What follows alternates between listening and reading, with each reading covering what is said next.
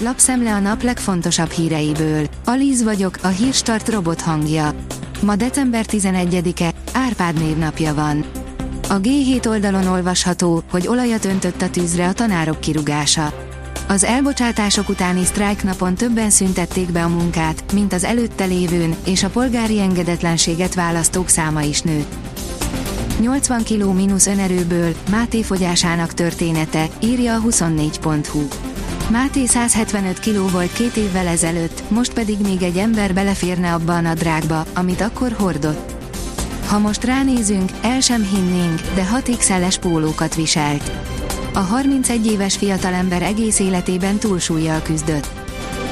Az Index teszi fel a kérdést, miért kell a nőknek keresztbetett lábbal ülni.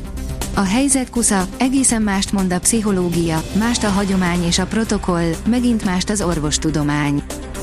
A portfólió kérdezi, bedurvult Putyin Ukrajnában, tényleg egy új, embertelen taktika hozza majd el az oroszok győzelmét.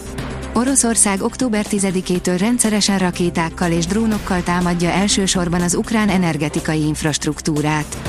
Moszkva célja az lehet, hogy főleg a téli hidegbeálltával a lakosság szenvedésének növelésével kényszerítse rá az ukrán vezetést a harcok feladására, vagy legalábbis engedményekre Oroszország javára.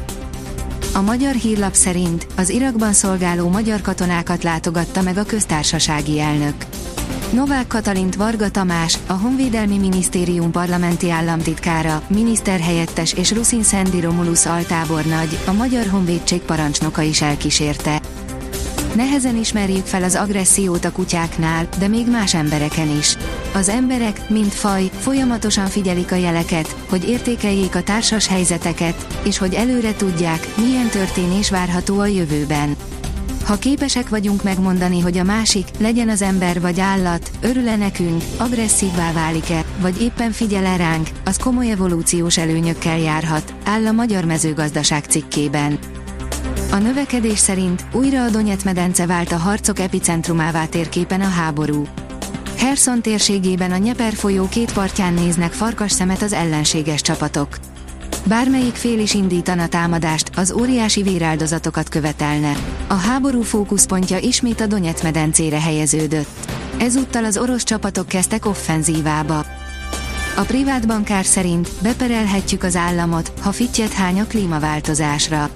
Egyre több a sikeres klímaper nemzetközi szinten, a holland és a német államot vagy éppen a Shell csoportot is kötelezték már bíróságok a korábbinál szigorúbb klímapolitikára. Pepe törött karral játszott Marokkó ellen, írja a sportál. A Portugál Szövetség beszámolója szerint a végig a pályán lévő veteránvédő sérülésére a meccs vizsgálatok derítettek fényt. A kiderül szerint jövő héten már megláthatjuk a napot.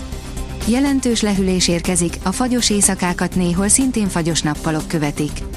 Jövő héten ugyanakkor már nagyobb területen számíthatunk több órás napsütésre is. A Hírstart friss lapszemléjét hallotta. Ha még több hírt szeretne hallani, kérjük, látogassa meg a podcast.hírstart.hu oldalunkat, vagy keressen minket a Spotify csatornánkon, ahol kérjük, értékelje csatornánkat 5 csillagra. Az elhangzott hírek teljes terjedelemben elérhetőek weboldalunkon is. Köszönjük, hogy minket hallgatott!